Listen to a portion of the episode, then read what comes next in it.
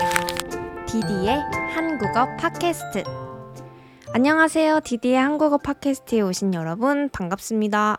오늘은 2023년 6월 14일 수요일입니다. 지금 밤 11시 36분 정도 됐어요. 어, 다들 한 주 잘 보내셨나요?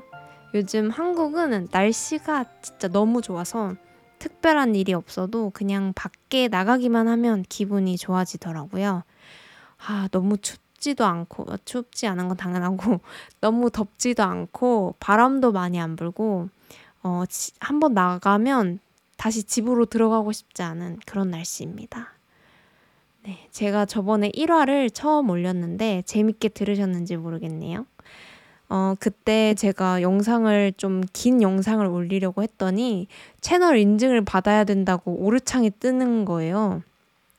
그래서 저는 아, 내가 구독자가 10만 명이 넘어야 내가 올해 얘기를 할 수 있는 거구나. 그러면 채널 구독 많이 해달라고 해야겠다. 그랬는데 알고 보니까 제가 그냥 잘못 알았던 거였어요. 오늘은 그래서 그냥 느긋하게 원하는 만큼 얘기해 보겠습니다. 그래도 다들 제 채널은 구독을 해주시면 감사할 것 같습니다. 한국어로 공부하는 친구가 있다면 추천을 해주시고 많이 많이 들어주세요. 음, 여러분 MBTI 다들 들어보셨나요? 아마 한국을 좋아하시는 분들이라면 한 번쯤은 들어보셨을 것 같아요. 이 MBTI는 사람의 성격을 네 가지 항목으로 나누는 테스트예요. 이게 제 기억으로는 2020년부터 조금씩 알려지기 시작했거든요. 아마 좀 더 빨리 유행했을 수도 있어요.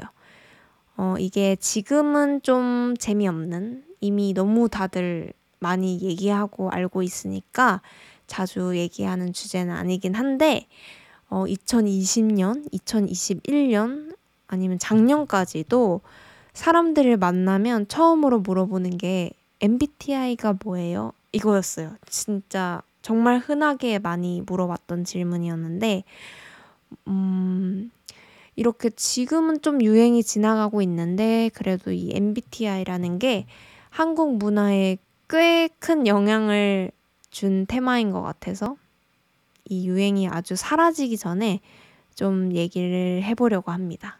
그래서 오늘의 주제는 MBTI가 뭐길래 MBTI가 도대체 뭐길래 그게 뭐라고 한국인들은 이렇게 많이들 얘기를 하는지 왜 이렇게 유행을 했는지에 대해서 얘기해 보려고 합니다.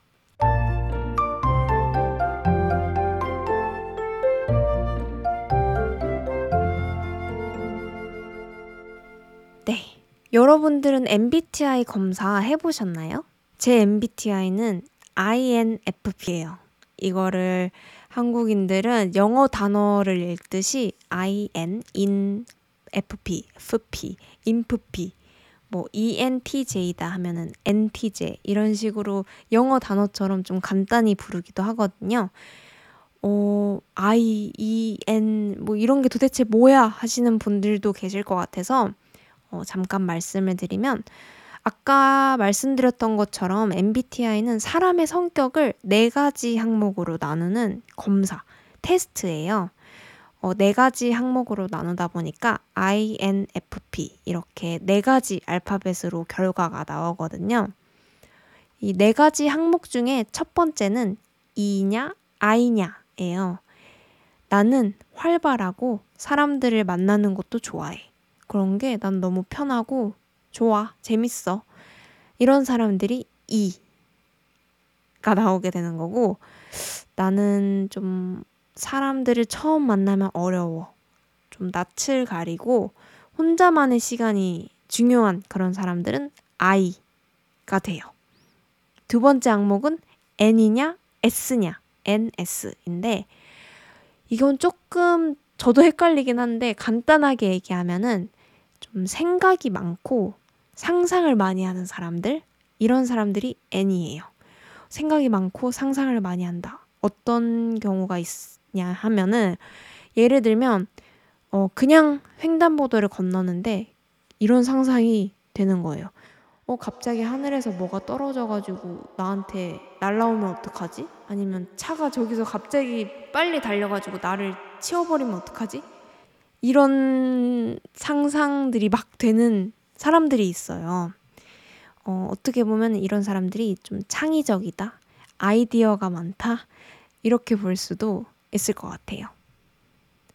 반대로 S인 유형들은 현실적인 사람들이라고 하는데, 현실적이라는 거는 현실이 어, 리얼리티잖아요. 현실적인 거는 실제로 일어날 수 있는 일에 대해서만 생각하고 믿는 사람들. 이런 사람들이 현실적인 사람들이에요. 횡단보도를 건너다가 건물에서 뭐가 왜 떨어져? 그런 일이 왜 일어나? 그럴 확률이 얼마나 되는데 이렇게 뭐 그런 상상은 전혀 안 할 뿐더러 어? 그런 상상이 된다고 하는 그런 사람들이 S입니다. 세 번째가 F냐 T냐 이 항목이 굉장히 많은 밈, 뭐 유행어 이런 것들을 만들어내고 가장 얘기할 게 많은 논란이 많이 일어나는 어, 쪽이에요. 뭔가를 얘기하고 듣고 받아들일 때 이게 사실이냐 아니냐 팩트가 중요한 사람들이 T입니다. 이 문제가 얼마나 논리적으로 설명이 가능한지 이런 게 중요한 사람들이 T입니다. 반대로 F는 사실, 팩트, 뭐, 논리, 지금 이런 게 중요해? 내가 지금 얼마나 슬픈데, 나 지금 얼마나 화났는데, 이렇게 감정적이고 좀 공감을 잘해주는 사람들, 공감 능력이 뛰어난 사람들이 F예요. 그래서 이게 친구들이랑도 많이 얘기하는 주제 중 하나인데, 만약에 여러분들의 남자친구나 여자친구가 아, 나 지금 버스인데 에어컨이 너무 세서 추워. 머리가 너무 아파. 이렇게 얘기를 했어요. 이럴 때 여러분들은 어떻게 반응하시겠어요? 1번. 어, 잠바 없어? 다음부터는 들고 다녀. 2번. 추워? 아우, 버스들이 왜 이렇게 춥게 에어컨을 튼데 잠바 안 가져갔지? 어떡하냐, 추운데. 여러분들은 어떻게 반응을 하시겠어요? 저는 인프피로서 자동적으로 2번처럼 반응이 되거든요. 추워? 어떡하냐? 어, 어떡해. 괜찮아? 이렇게 저는 반응이 되거든요.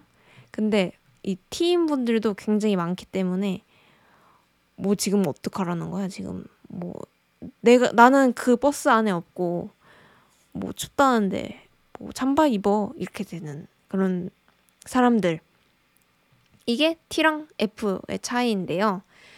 이게 너무 차이가 나다 보니까 어, 호불호, 좋고 싫음이 확실하게 나뉘는 주제라서 여기에 관련된 패러디 영상이 굉장히 많아요. 그래서 F들, 어, 이렇게 감정적인 사람들, 공감을 잘해주는 사람들이 T에 이런 잠바 없어? 같은 반응을 보면 난리가 나는 거예요. 아니, 어떻게 저래? 너무 서운해. 반대로 이 T들도 F의 그 지나친 걱정? 좀 오버하는 것 같은 그런 반응들을 보면 충격을 받는 거죠. 아, 뭐가 그렇게 서운해?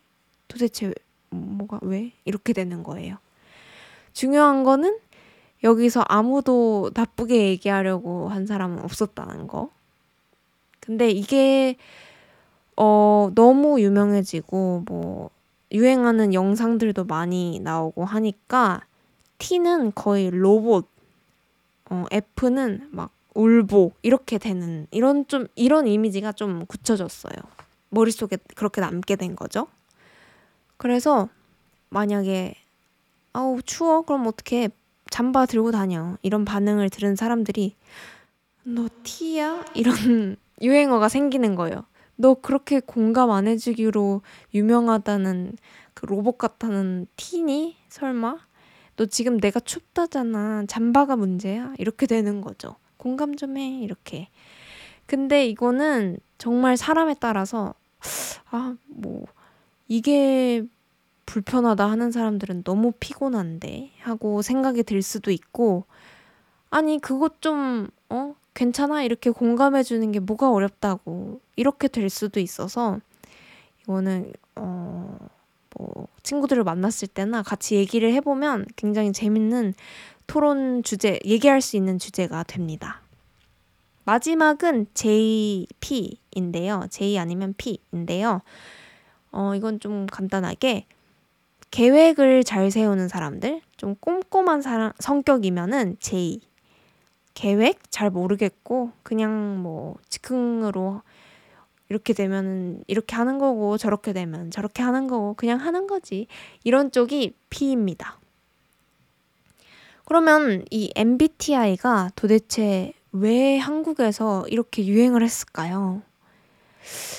이렇게 여러 나라들을 봐도 한국에서만 어, 유독 MBTI가 이렇게 유행을 한 것 같아서 아니 도대체 왜 하는 생각을 좀 자주 해봤는데 음, 우선 제가 생각했을 때 MBTI의 장점이 뭐냐 하면 어, 저희가 사람들을 처음 만날 때 처음 만나게 되면은 그 상대방에 대해서 잘 모르잖아요. 정보가 많이 없잖아요. 그래서 처음 만나서 음, 이 사람이랑 친해질까 말까? 나랑 잘 맞으려나? 어떤 사람이려냐? 하는 그때 혹시 MBTI가 뭐예요? 이렇게 물어보는 거죠. 그때 아, 저 INFP예요. 인프피예요. 이렇게 대답을 하면 어, 대충 이 사람이 어떤 사람인지 조금은 알 수 있게 돼요. 아, I니까 조용하고 뭐 N 상상 많이 하고 F 어, 좀 감정적이고 P 계획도 별로 없고 뭐 그런 사람이구나. 사실 이 정도 정보를 알려면 적어도 네 가지 질문은 왔다 갔다. 이건 뭐예요? 이건 뭐예요? 이렇게 오고 가야 알 수 있는 정보들이잖아요. 근데 이거를 순식간에 질문 한 번에 어, 바로 알 수 있게 되는 거죠. 이게 어, 이런 사람들을 쉽게 만날 수 있는 지금 같은 시대에 사람들을 쉽게 만날 수 있고 많이 만날 수 있는 이런 세상에서는 어떻게 보면은 굉장히 많은 시간이랑 에너지를 아껴주는 거기도 하거든요. 그것뿐만 아니라 아이냐, 이냐, 이 네 가지 분류 기준만으로도 얘기를 할 수 있는 게 되게 많아요. 예를 들면 INFP예요. 라고 들었을 때는 아, P? 땡땡 씨는 여행 갈 때도 계획을 많이 안 세워요? 아, 저는 계획 안 세우면 불안하던데. 제가 좀 계획을 안 세우는 편이긴 한데 여행 갈 때는 그래도 계획을 잘 세우는 편이에요. 아, 그러세요? 그러면 최근에 여행 갔을 때는 어땠어요? 이런 식으로 계속해서 얘기할 수 있는 주제들이 무수히 무수히 많아요. 결국에는 사람을 이해하는데 사람을 좀 더 알아가는데 도움을 주고 어, 한국인들이 그런 거를 되게 좋아해서 이게 유행하지 않았나? 이렇게 생각을 하는데, 음, 이게 좋기만 할까요? 그러니까 MBTI라는 게 좋은 점만 있었을까? 하고 생각을 해보면 안 좋은 점도 좀 있는 것 같아요. 어, 저 INFP예요. 이렇게 얘기를 했을 때 어떤 사람은 아, 인프피시구나. 음, 잘 알겠다. 이렇게 생각할 수도 있는데 어떤 사람들은 여기까지 생각을 해요. 음, 아이? 아이는 친구들도 잘 안 만나고 방에만 있는 사람이지.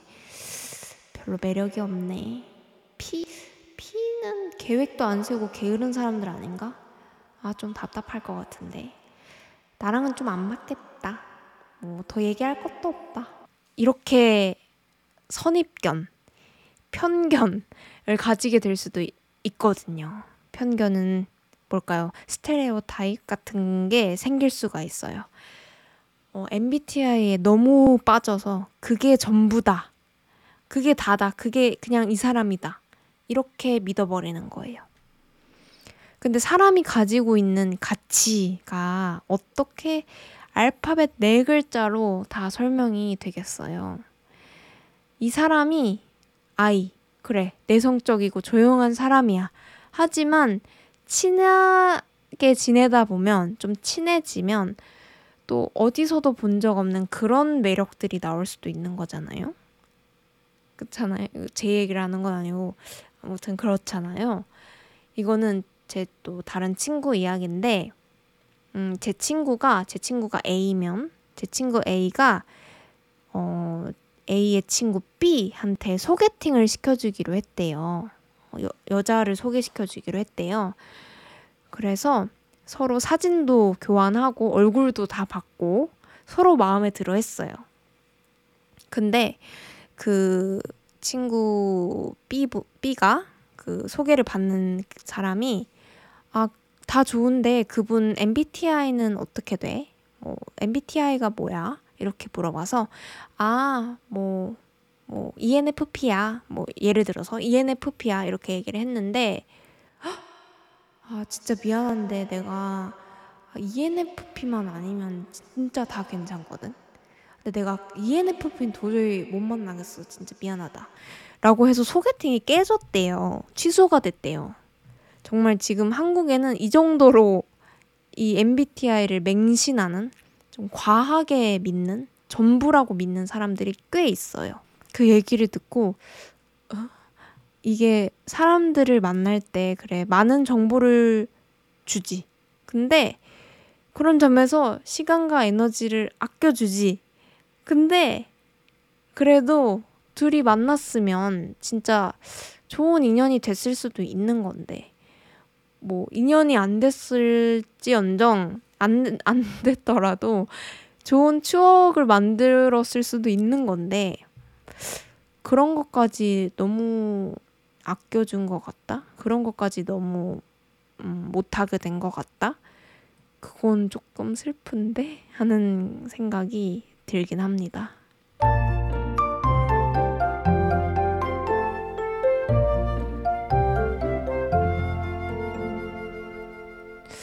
오늘 이렇게 MBTI에 대해 얘기를 해봤는데요.